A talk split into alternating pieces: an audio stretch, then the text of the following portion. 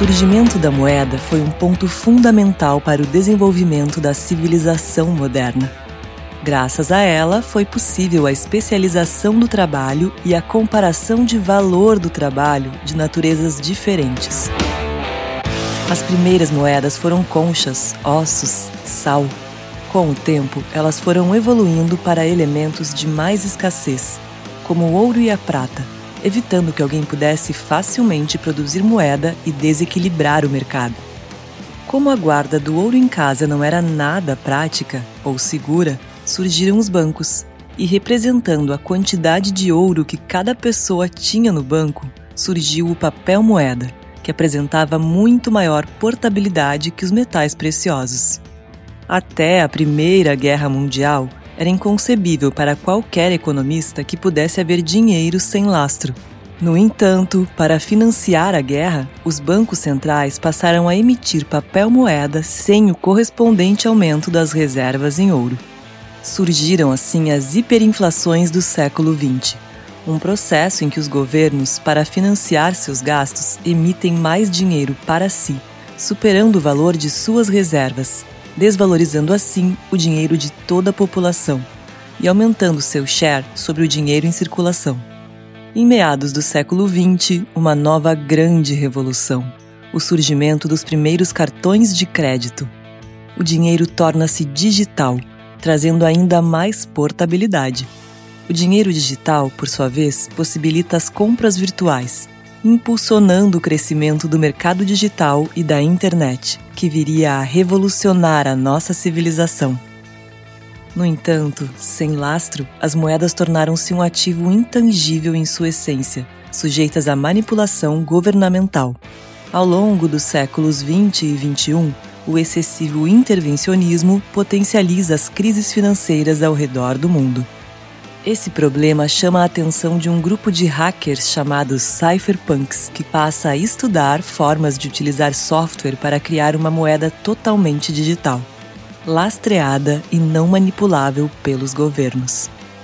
Em 2008, uma pessoa misteriosa que atendia pelo pseudônimo de Satoshi Nakamoto publica um paper explicando como uma moeda eletrônica peer-to-peer -peer poderia funcionar, abrindo assim as portas para uma nova revolução monetária e transacional.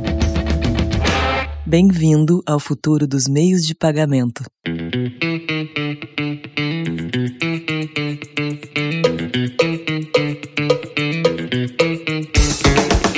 Agora sim, agora sim, agora sim, agora sim. Tá começando mais um A Virada. Eu sou Gustavo Goldschmidt, tô aqui, é claro, com o Bruno Peroni. E aí, pessoal, mais um programa incrível aí trazendo o melhor da inovação. Gostei da modéstia.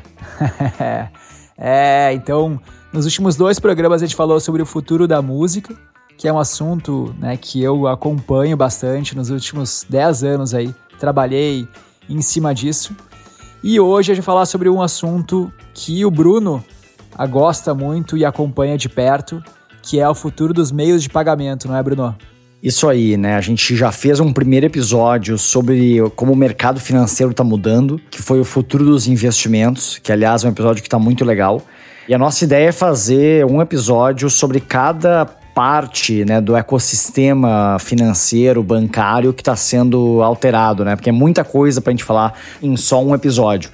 E nesse a gente vai falar sobre o futuro dos pagamentos e a gente quer ainda fazer, a gente vai fazer um episódio sobre o futuro do crédito, o futuro dos seguros e o futuro do câmbio, entre outros. Né? A gente quer trazer aí diversas olhares e perspectivas sobre cada um desses pedacinhos do mercado financeiro que representa muito, né? E, e que está passando por inovações tremendas, né? Então a gente tem aí as fintechs que também atuam no sistema de pagamentos.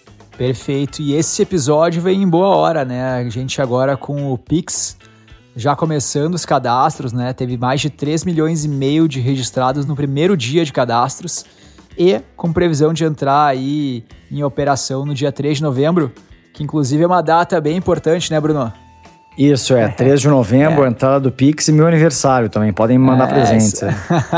Vou mandar presente pelo Pix já, Bruno. Isso aí. Vou passar minha chave do Pix depois, para quem quiser, pode entrar em contato no Insta lá. É, isso aí. então, sem mais delongas, vamos começar o programa. Roda a próxima música aí, editor.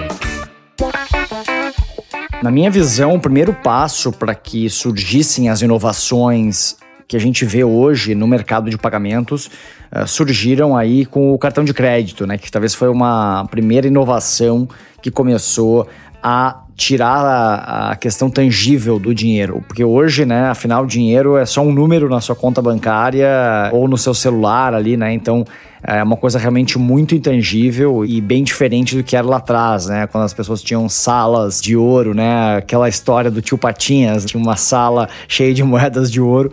Acho que hoje as pessoas aí têm só um, um número com vários dígitos nas suas contas bancárias e isso foi fundamental para que a gente eh, chegasse onde chegamos hoje.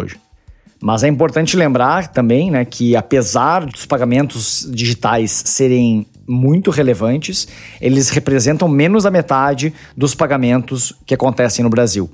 Hoje, 43% dos pagamentos no Brasil são digitais. Então, a gente está chegando na metade e a meta aí, a expectativa do setor da Associação de Empresas de Cartão de Crédito é que esse número chegue em 60% aí nos próximos anos, mas ainda é importante lembrar e ressaltar que o dinheiro ainda representa 40% dos pagamentos. Então a gente tem aí um terço, né, mais ou menos, da população não tem acesso ao sistema bancário, né? São os desbancarizados e vivem no dia a dia aí realmente com dinheiro, né? Dinheiro papel, papel moeda. Uh, cédulas e moedas, né? Coisa que hoje acho que boa parte das pessoas da classe A e B e mesmo da C tem pouco contato, né? Eu não me lembro a última vez que eu usei papel moeda aqui para fazer um pagamento. Então essas tecnologias que a gente está falando aqui, elas são importantes, mas elas ainda têm um longo caminho para realmente tornar o mainstream no Brasil. A gente vai ver aí alguns cases de outros países que conseguiram fazer essa transição de maneira mais rápida, como a China, mas aqui no Brasil a gente ainda tem um, um trabalho grande de acesso ao sistema bancário. Eu, por exemplo, tenho hoje a minha principal conta bancária é num banco digital. Então eu já fiz essa transição, eu ainda tenho conta, eu ainda não fiz a transição completa, eu ainda tenho uma conta em um banco tradicional, mas eu tenho duas contas em bancos digitais, ou seja, sem agência, né, bancos que realmente são 100% digitais. Como é que é o teu caso aí, Gustavo? Pois é, bom, eu já fui do conselho de um banco digital alguns anos atrás, então eu fui um early adopter aí de bancos digitais, mas eu confesso que depois acabei enxugando o número de contas para é, facilitar a declaração do imposto de renda, Bruno. é, com certeza, né? Com certeza ajuda. Por mais que não tenha que pagar taxa aí, é, chega no final do ano, o cara começa a ter que juntar um monte de comprovante de rendimento. Eu falei, não, vou enxugar aqui as contas é, com certeza ajuda, né? Mas acho que a gente está bem perto aí dos bancos digitais conseguirem ter praticamente todos os serviços para as pessoas migrarem. Hoje um serviço que é uma dor de cabeça para mim ainda é a questão do débito em conta, né? Que os bancos digitais ainda não têm os convênios, né, com as concessionárias de energia, enfim. Então, para mim, tem algumas contas que eu pago em débito em conta que eu não consigo pagar pelo meu banco digital e eu acho um saco ter que pagar o boleto todo mês, né? Eu prefiro que essas contas são sendo pagas automaticamente ali. E falando sobre os bancos digitais, né, eu acho que no Banco Central brasileiro aqui teve um papel importante nos últimos anos de conseguir mudar a regulação ou facilitar a regulação para que surgissem as instituições de pagamento, né? Que basicamente é uma versão menor de um banco. Então é uma instituição financeira que pode transacionar aí valores, pode ter custódia de reais e custódia de contas, mas sem ter o peso de ser uma instituição financeira extremamente regulada então, acho que isso acaba possibilitando o surgimento de diversos players, né? Então, é muito interessante ver que essa regulação que tem mudado aí nos últimos anos permitiu o surgimento desses challenger banks, né? Que se chama esses players aí, esses bancos digitais focados em simplificar serviços bancários e pagamentos. Então, o Nubank é um case, acho que é o case mais emblemático, né? Que hoje tem 16 milhões de clientes, né? O último número que eles divulgaram no mercado. E é o maior banco digital do mundo. Mas começaram com uma solução simples, né? Eles começaram com cartão de crédito, que era mais simples e mais barato, sem anuidade, com controle de gastos pelo celular. E depois foram abrindo, né? Aí criaram uma conta, né? Basicamente um no conta, onde a pessoa tinha um rendimento ali de 100% do CDI automático. Acho que eles foram pioneiros nisso, né? De não colocar aquela aplicação automática do bancão, né? E hoje, enfim, já estão agora indo para investimentos, para soluções PJ, crédito pessoal e estão agora realmente se tornando um banco com diversos serviços apesar de ter acontecido aí essa entrada de novos players, né, dos bancos digitais, apesar disso tem um ecossistema gigantesco de players que estão envolvidos aí nessa cadeia de pagamentos. Mas a gente tem o gateway, a gente tem a adquirente, a subadquirente, o emissor do cartão, o adquirente e a bandeira. Então, é realmente uma sopa de letrinhas aí e cada um desses intermediários fica com um pedaço da transação. Então, acho que esse hoje é um dos maiores desafios aí, né? Então, é claro que o comerciante é quem paga a conta, né? Hoje, que, pagava aí uma taxa de 5%, hoje paga, sei lá, na faixa de 3% sobre as suas transações feitas no cartão de crédito e que, na verdade, para pagar essa cadeia aí de players. Essa cadeia que aos poucos está sendo pulverizada, então acho que a gente viu isso acontecendo nos adquirentes, como surgimento de diversos outros concorrentes relevantes a Cielo, mas que ainda existem desafios grandes para realmente reduzir os intermediários aqui. Exatamente. Isso nos leva, né, Bruno, à nossa segunda tendência desse programa, que são as carteiras digitais, os QR codes e a gente não podia deixar de falar do Pix. E eu conversei com o Lucas Shaw, ele foi fundador de uma empresa na área de pagamentos que foi vendida aí para uma instituição financeira e atualmente ele é empreendedor e fundador da BitFi, que é uma carteira de criptoativos aí não custodial, então realmente 100% segura, é, que está fazendo um trabalho excelente aí de democratizar e ajudar que as pessoas usem criptoativos como meio de pagamento no dia a dia. E a gente conversou com ele, onde ele falou sobre as principais tendências que ele acredita que estão acontecendo e os desafios desse mercado de pagamentos. Fala pessoal, tudo bom? Meu nome é Lucas Shaw, eu sou o CEO e fundador da BitFi. A BitFi é a primeira super app de criptomoedas. Através de diversos parceiros estratégicos como a Cielo, iFood, Evino, Rappi, Deezer, Spotify, a gente permite que você faça uso dos seus bitcoins no varejo. Então, além de pagar para todos esses estabelecimentos, você consegue comprar, vender, usar os seus bitcoins, assim como você usa um banco digital. Então, você pode pagar um boleto, fazer uma transferência bancária direto usando as suas criptomoedas. Em relação às tendências mais quentes do mercado uh, de pagamentos, acredito que o Open Banking uh, vai abrir uma concorrência gigantesca para os bancos tradicionais, permitindo para o usuário final, seja empresa ou seja pessoa física, a busca pelo melhor serviço ou custo mais baixo. Então isso é bastante significativo, é algo que todo mundo tem que estar bem antenado. É, o Pix, sem dúvidas, a gente já falou bastante dele aqui, mas acredito realmente que diversas empresas vão construir tecnologias que a gente nem imagina ainda aproveitando dessa nova sistemática. E um pouco mais para o lado de cripto, é, a, as moedas digitais de bancos centrais, né, o, o, Central Bank Digital Currency, com certeza é um hipertópico a ser considerado, mas ainda está muito, tá muito no começo aqui no Brasil e até fora do Brasil.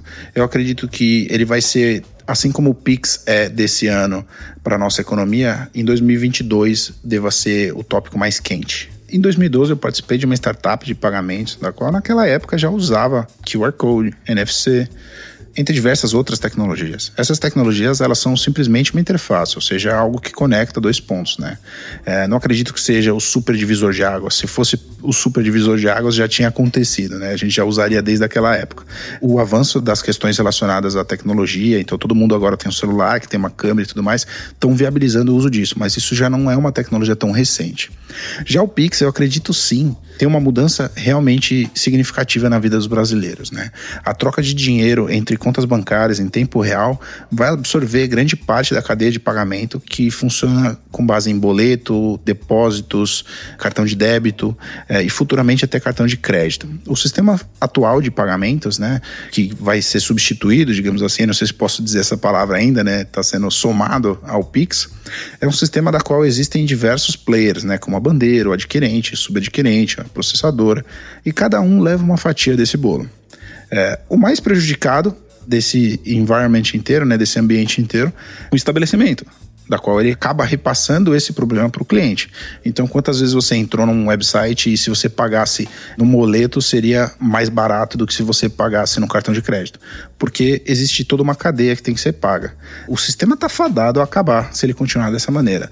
E o Pix é o primeiro dos passos para a gente chegar num sistema que faça mais sentido para todos os lados, tanto para o usuário quanto para o estabelecimento.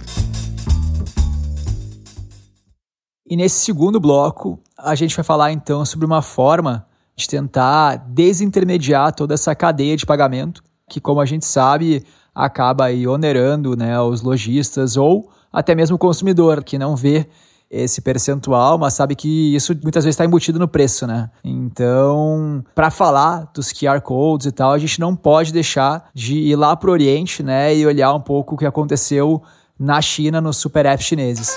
Então a gente tem dois caras lá na China que são muito relevantes, que é o Alipay, que é do Alibaba, e o WeChat Pay, que é da Tencent, né? E na China esse costume de se pagar as coisas por QR codes é super difundido, né? Tanto que esses caras criaram meio que um passaporte para estrangeiros poder também depositar dinheiro nessas carteiras digitais e poder comprar as coisas, porque senão o cara fica sem conseguir consumir as coisas na China de tanto que os QR codes desses aplicativos aí que a gente não usa aqui no ocidente são utilizados para fazer pagamento.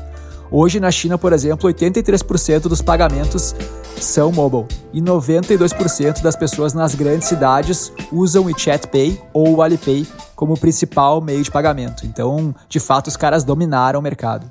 E tem um caso muito curioso, né, sobre o WeChat Pay. Hoje em dia é super pouco falado, né? Eu vejo que as coisas vão caindo no esquecimento.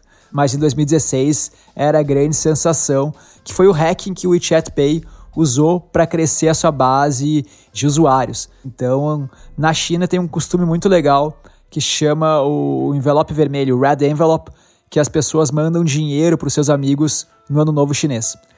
E o WeChat Pay incorporou essa função, então você podia mandar dinheiro para os seus amigos digitalmente, né, num grupo de WeChat, através dessa ferramenta de Red Envelope dentro do WeChat Pay.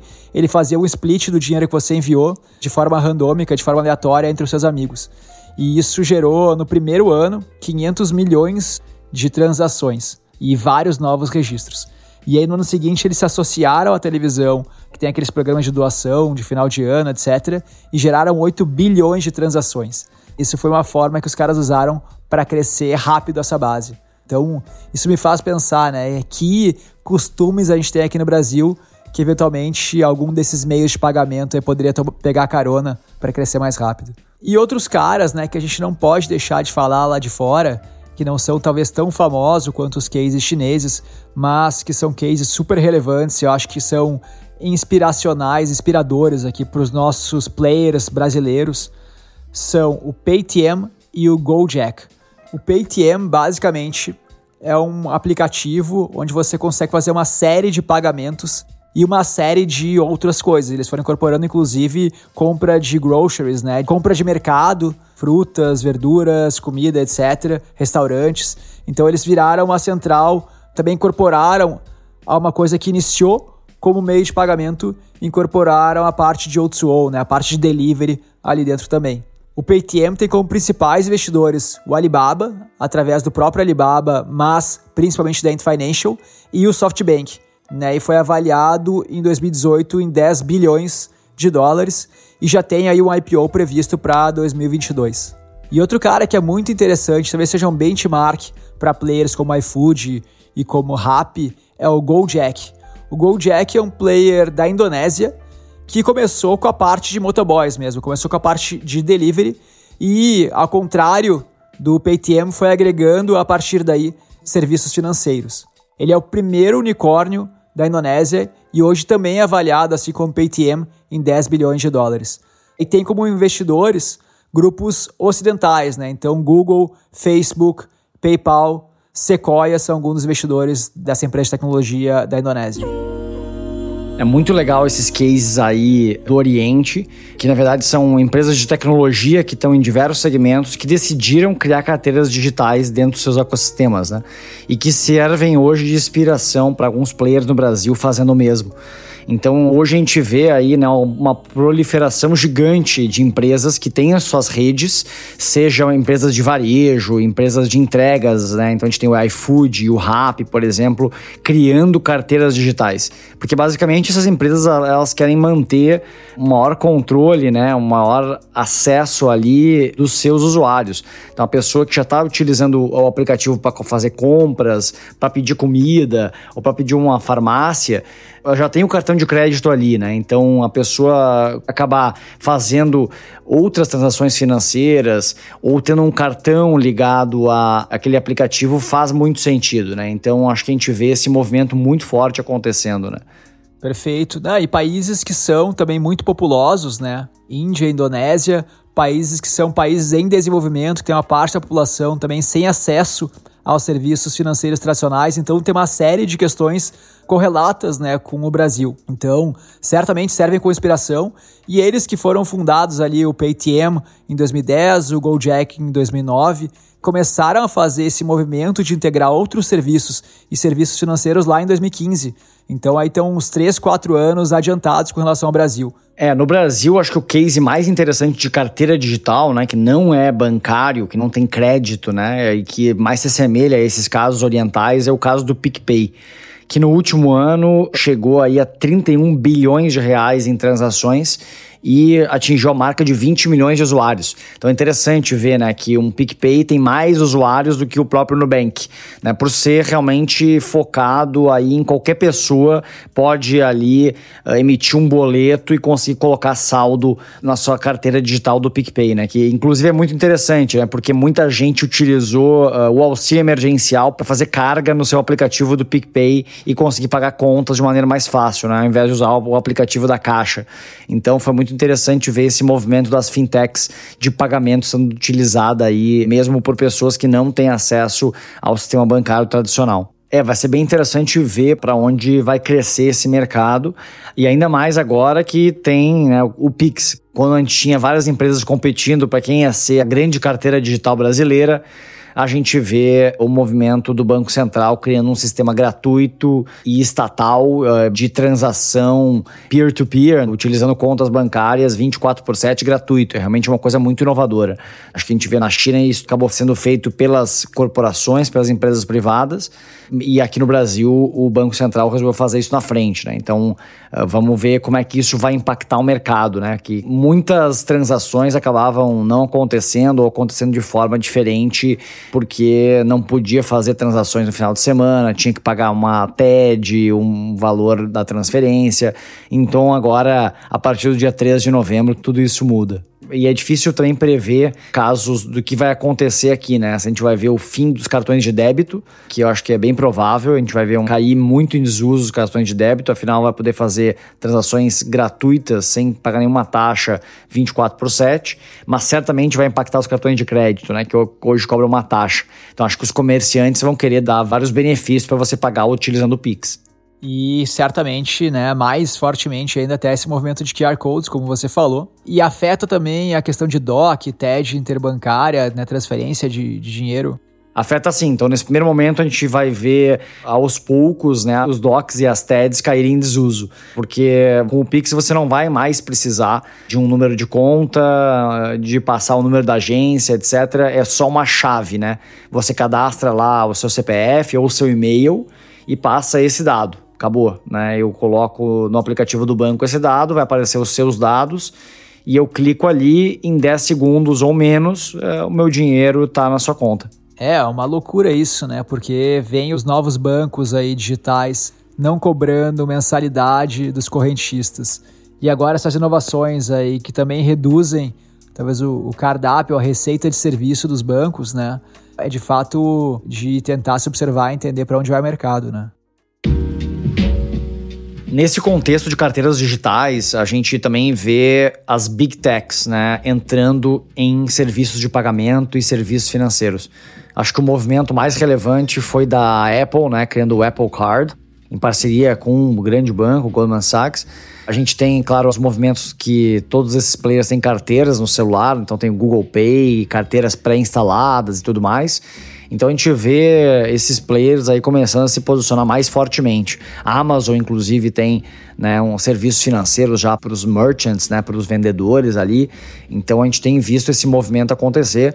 Inclusive teve o movimento frustrado aqui pelo Banco Central do WhatsApp criar né, serviços financeiros e fazer um piloto na minha visão, muito para não frustrar o Pix, né? Então eles queriam que o Pix fosse o pioneiro, né? Fosse o grande ator principal aqui, né? Então vamos ver como é que o WhatsApp vai se mover em frente a essa questão do Pix. Embora eu acho que não são concorrentes, né? Porque afinal a gente tem aí uma grande massa de pessoas que não têm acesso a contas bancárias e que não vão conseguir utilizar o Pix, né? Então acho que ainda as carteiras digitais ainda tem muito espaço para crescer no Brasil. É, eu tava dando uma olhada como é que o Apple Card tá indo e como é o modelo de negócio dele. Né? Ele começou mais ou menos um ano nos Estados Unidos e a grande vantagem para o consumidor de usar o Apple Card é o programa de cashback. Então, basicamente, ele te devolve 1% de tudo que você gasta no cartão físico, 2% de tudo que você gasta via Apple Pay então eles querem estimular ainda o uso do Apple Pay, do pagamento por NFC. E 3% de tudo que você gasta em serviços da Apple, como a própria Apple App Store. Né? E a ideia dele é te dar esse programa de cashback e te dar maior controle financeiro. Então, tudo que você gasta vai para o seu aplicativo lá de gastos, onde você consegue ver né, por tipo segmento, onde você está gastando mais dinheiro, etc. E a partir daí eu estava até pensando, né, Bruno? A gente fala que o cartão de crédito meio que criou um descontrole né, nas pessoas com relação aos gastos. Então, algumas pessoas aí que falam de economia doméstica dizem, pô, se você quer gastar menos dinheiro, pague tudo em cédula, né, para você ver o dinheiro saindo da sua carteira e você gastando aquilo lá. E o cartão de crédito trouxe essa coisa do dinheiro virtual, né, que as pessoas vão gastando e nem sabem quanto já gastaram e quando vê estão endividadas. E agora com essa junção com os softwares, né, com a tecnologia, eles estão trazendo um pouco de volta esse controle financeiro. Talvez a maior ameaça aos gastos no cartão de crédito não seja nem o cut que a Apple pega ali, que é de 0,15% hoje no Apple Pay, por exemplo, mas talvez o fato de dar controle para o portador do cartão do que, que ele está gastando, né, e eventualmente fazer com que ele tenha uma gestão melhor dos seus gastos, né. Me chama muita atenção é as big techs ainda estão fazendo esse movimento com timidez, né? Então imagina só a gente poder utilizar, você já tem as suas informações bancárias ligadas às lojas, para eles criarem um, realmente um gateway de pagamento digital com força e um meio de pagamento físico com força, realmente o poder de escala dessas empresas é absurdo. Mas ao mesmo tempo a gente vê que o pagamento pelo celular não deslanchou, né? Então acho que pouca gente utiliza o meio de pagamento no celular ali por aproximação, né? Embora o cartão por aproximação tenha ganhado espaço. Eu, por exemplo, nunca utilizei o, a, o Apple Pay. Eu vou te dizer, Bruno, que eu tinha um pouco de medo de me roubarem o telefone levarem meu cartão junto. Eu sei que tem vários mecanismos de segurança, mas a gente tá no Brasil, né? E eu quebrei esse medo agora durante a pandemia, na verdade, por querer evitar ficar clicando nos botões das maquininhas. Eu botei o cartão no iPhone e facilitou muito minhas transações digitais, porque agora quando eu entro no e-commerce, ele já tem meu cartão cadastrado ali né? E com um clique eu consigo preencher todos os dados de cartão de crédito. Então, para eu comprar por e-commerce mesmo, facilitou muito minha vida ter o cartão cadastrado no iPhone. E hoje, cara, eu fui surpreendido aí quando eu fui ler uma, uma matéria, até para pesquisa do programa aqui. Eu fui ler uma matéria, eu não lembro em qual site notícias, Estadão ou Folha, etc., no Google Chrome. E ele já pulou o meio de pagamento do Google também, com meu cartão de crédito, perguntando se eu queria assinar o jornal. Eu não tinha visto isso, mas de fato era uma forma muito mais fácil de pagar pelas notícias, né? Até remete um pouco àquele desafio que a gente falou de monetização do conteúdo lá no episódio do Futuro da Imprensa. E me surpreendi com o meio de pagamento do Google também ali via Chrome também está facilitando aí a compra de né, assinaturas de periódicos, de revistas, etc., jornais. Então acho que a gente vai ver com certeza uma pegada maior das big techs no mercado financeiro. Mas eu acho que tem um potencial uh, gigantesco para esses players entrarem com força. Assim como isso já aconteceu no Oriente, né? Que os grandes players de tecnologia dominam o segmento financeiro. E eu tava olhando, Bruno, que há mais ou menos uns 10 dias atrás a Amazon lançou na Amazon Go, né? Que é as suas lojas lá uh, físicas, um meio de pagamento com a palma da mão. Né? Então você põe a mão em cima de um sensor e ele faz o billing né, no seu cartão e tal. Que é bem interessante, né? Eles falaram que é um meio de pagamento biométrico, mas que você tem que fazer uma ação proposital para ser cobrado, né? Não é que nem reconhecimento facial que você pode ser passivo, né? E que eles acharam que era o mais adequado e tal. Então, só uma curiosidade aí para vocês. Boa, Gustavo. É, então, realmente, daqui a pouco a gente vai estar tá pagando né, pela Iris, sei lá, maneiras mais interessantes de ver como a gente pode pagar e com mais segurança, né? Acho que esse é o grande desafio, né? Como aliar conveniência e segurança. A gente chama aqui o Lucas de novo, onde ele falou sobre as tendências, né? Primeiro ele falou um pouco sobre os desafios do mercado de pagamento e aqui ele fala um pouco mais sobre criptoativos, que é o assunto do nosso próximo bloco. Vale a pena lembrar que o objetivo de um meio de pagamento é permitir que as pessoas e empresas consigam transacionar valores de maneira fácil e segura. Isso posto, é, a tecnologia por trás do Bitcoin, o blockchain, permitiu que pela primeira vez as pessoas conseguissem transacionar digitalmente, é, sem intermediários, de maneira segura. Quando eu comecei lá em 2011, 2012, não era nada fácil nem seguro. Diversos problemas aconteciam é, e era realmente bem difícil trabalhar com criptomoedas. Já agora a complexidade foi transformada né, em experiência do usuário. Então ficou muito mais fácil trabalhar com criptomoedas e a segurança das criptomoedas atingiram um nível extremamente alto. Então, né, uau, incrível, né? Resolveu todos os problemas, é a melhor maneira de todas possíveis e imagináveis. Calma, né? É exatamente assim, né? Então, existem alguns problemas nesse processo. O Bitcoin, por exemplo, apesar de ser o mais seguro e com as tecnologias como a BitFi, permitindo o uso simplificado, é, tem uma série de limitações em relação à quantidade de transações, por exemplo. Então, a cada 10 minutos tem o número de transações que podem acontecer e as que ultrapassarem esse número, elas ficam aguardando os próximos 10 minutos. Ou seja, uma transação ela pode demorar um pouco mais de tempo do que as pessoas estão acostumadas a aguardar. Isso faz com que ou fique muito caro transferir para que ela confirme mais rápido, né, para que aconteça essa confirmação do pagamento mais rápido, ou leva muito tempo. Então isso tem que ser considerado aí, né? Outras criptomoedas resolvem esse problema do Bitcoin, é, mas pecam em questões de segurança ou facilidade. Ou seja, não existe um mundo perfeito, tá? Em relação à volatilidade do Bitcoin, que todo mundo pergunta, né? Pô, como é que você usa o Bitcoin como moeda? Porque ele é muito volátil. Vale lembrar para todo mundo que o real foi considerado a pior moeda, a moeda que mais desvalorizou no ano de 2020 até agora. Mas eu até compreendo que, pensando do ponto de vista das pessoas que recebem em reais, é, que os preços estão todos em reais, essa volatilidade do Bitcoin pode sim ser considerada um problema para o uso da moeda. E aí, pensando justamente nessa questão da volatilidade, o uso das criptomoedas pode ser com base em stablecoins. Essas stablecoins são as moedas pareadas em moedas fiduciárias, né? Então, um BRZ, por exemplo, ou um cripto BRL, que são duas criptomoedas que estão pareadas no real, né? Uma dessas moedas significa um real. Então, não existe esse problema e existe toda a tecnologia por trás resolvendo diversos outros problemas. Então, é, as stablecoins elas vieram para resolver essa questão da volatilidade e não ter que se preocupar com isso. Mas vale lembrar que pode ser extremamente mais interessante você ficar com seu dinheiro em Bitcoin, apesar da volatilidade, do que ficar com seu dinheiro em reais por conta da desvalorização da própria moeda que você está.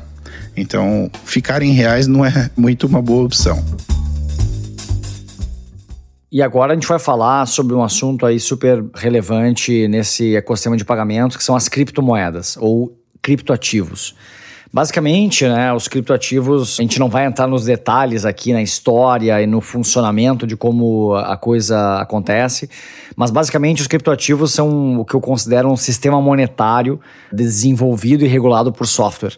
Né? Então, basicamente, eh, é um ativo que né, é gerado digitalmente, controlado digitalmente Uh, mas eu gosto de chamar de sistema monetário porque ele tem o software regula a emissão de moeda, né, que no caso do Bitcoin é deflacionário, ou seja, ele reduz automaticamente a nova oferta de moeda e tem uma escassez programada, então tem um limite de Bitcoins uh, a serem emitidos, os 21 milhões, né?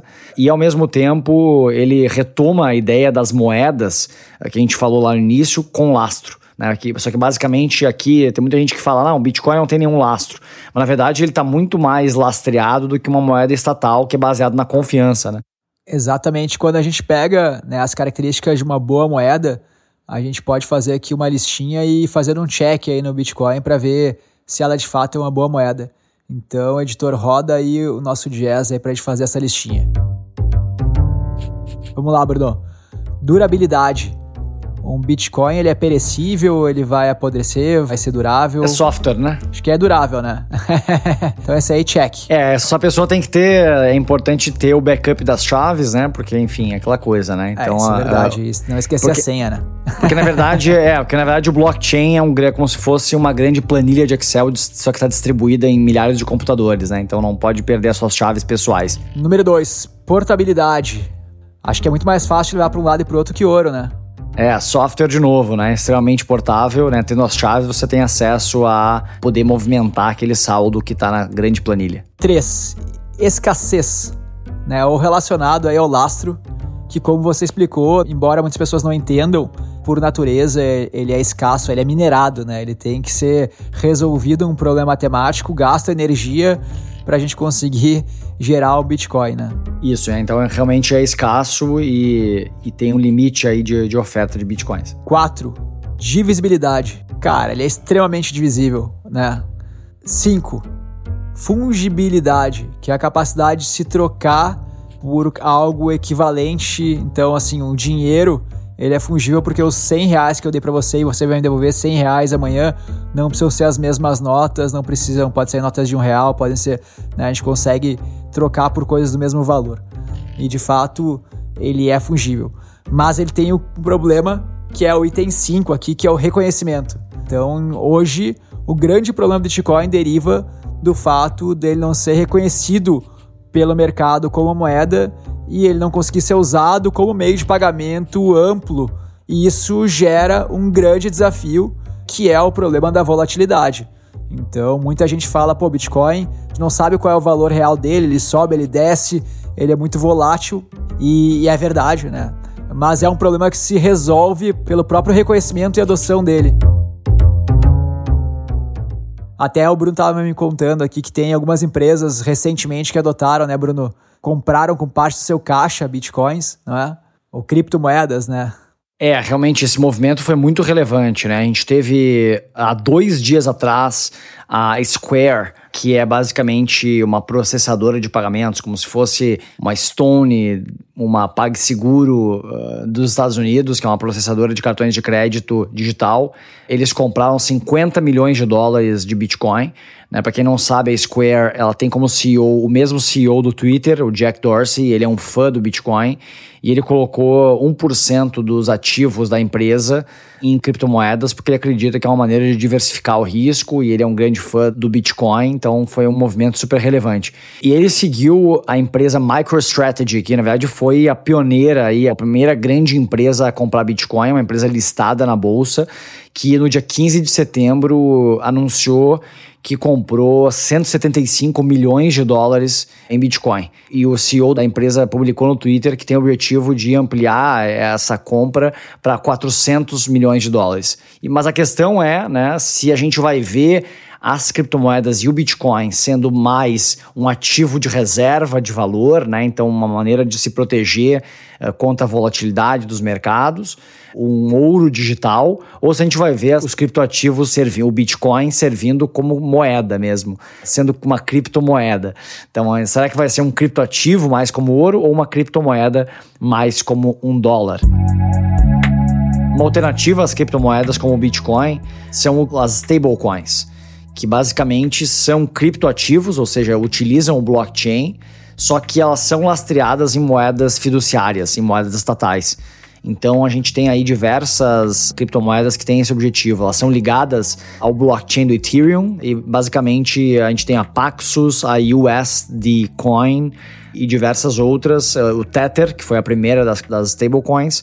Então, como é que elas funcionam, né? Elas servem para ser mais fácil transacionar valores em dólares, só que utilizando as vantagens do blockchain, né? basicamente taxas muito baixas para movimentar dinheiro, mandar dinheiro de um país para o outro. Né? É muito fácil mandar bitcoins de um país para o outro, mas quando a gente entra no dinheiro, nas moedas estatais, é muito difícil. Né? Eu conseguir mandar reais, dólares de um lugar para o outro, tem taxas altíssimas.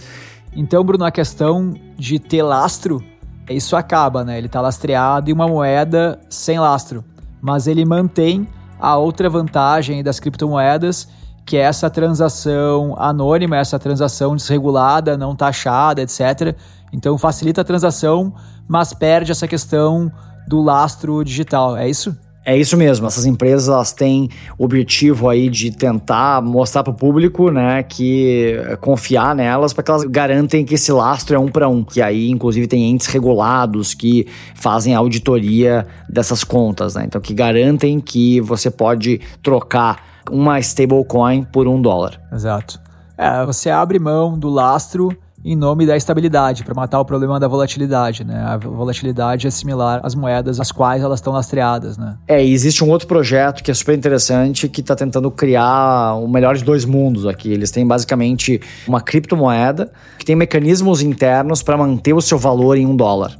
Então, ao invés dela ser lastreada em moeda fiduciária, né, em dólares, ela não tem lastro, mas ela tem uma manutenção do seu preço em um dólar. Acho muito interessante esses experimentos, mas é muito interessante pensar né, que hoje eu posso ter uma carteira de dólares, na verdade, né? Basta comprar com reais esses criptoativos e eu posso ter uma carteira equivalente em dólares, né? Mesmo estando no Brasil, sem precisar ter uma conta bancária nos Estados Unidos. Então isso é uma boa maneira para se proteger né, dessa volatilidade do real, né, que perdeu aí 40% do seu valor desde o início do ano. Para quem vive em lugares onde tem uma desvalorização da moeda muito grande ou em lugares onde tem censura estatal, né? Por exemplo, Venezuela, é, né, a gente tem visto já as criptomoedas como um excelente recurso de pagamento, né? Sendo utilizado amplamente aí como recurso de pagamento. Vamos ver como é que isso vai evoluir nos próximos anos. A minha conclusão é que o Bitcoin e as criptomoedas, na sua versão original, são a solução mais elegante possível, mas o salto é tão grande para a gente hoje que a gente está criando um monte de ornitorrinco no meio do caminho para conseguir fazer esse salto aos poucos, né? E o meu medo é que, cara, que essas questões que, que perdem alguma das virtudes da própria cripto acabem condenando aquela solução tão elegante inicial que foi criada, né, por algum problema que possa acontecer, já que essa solução não tem uma, uma das pernas, né, tá faltando, ela é meio capenga, essas soluções intermediárias, quando comparado aí com o próprio Bitcoin, né. Mas assim, eu vejo em pagamentos, eh, acho que a questão das big techs ganhando muito espaço, a questão das criptomoedas, criptoativos e blockchain, na verdade, como infraestrutura de pagamentos ganhando muito espaço também. E eu acho que aqui no Brasil a gente vai ver o impacto do Pix e como isso vai competir com as carteiras digitais. Então chegamos ao final de mais um A Virada. Se você gostou desse episódio, não deixe de apertar aqui no botãozinho de assinar para receber notificações quando a gente lançar um novo episódio. E também não deixe de olhar os programas anteriores, né? Se você não chegou a ouvir algum ainda, dá uma conferida lá que estão muito legais. A gente tem um Instagram, arroba Podcast, onde a gente posta sempre mais informações sobre o episódio, assim como um Medium, onde a gente posta as referências que a gente usou em cada episódio. Então, se você ficou curioso, dá uma entrada lá também. É isso aí, pessoal. Até a próxima quarta-feira. Muito obrigado pela audiência. E não esqueçam de no dia 3 de novembro mandar um pix pro Bruno, né? Valeu! Até a próxima quarta. Tchau, tchau.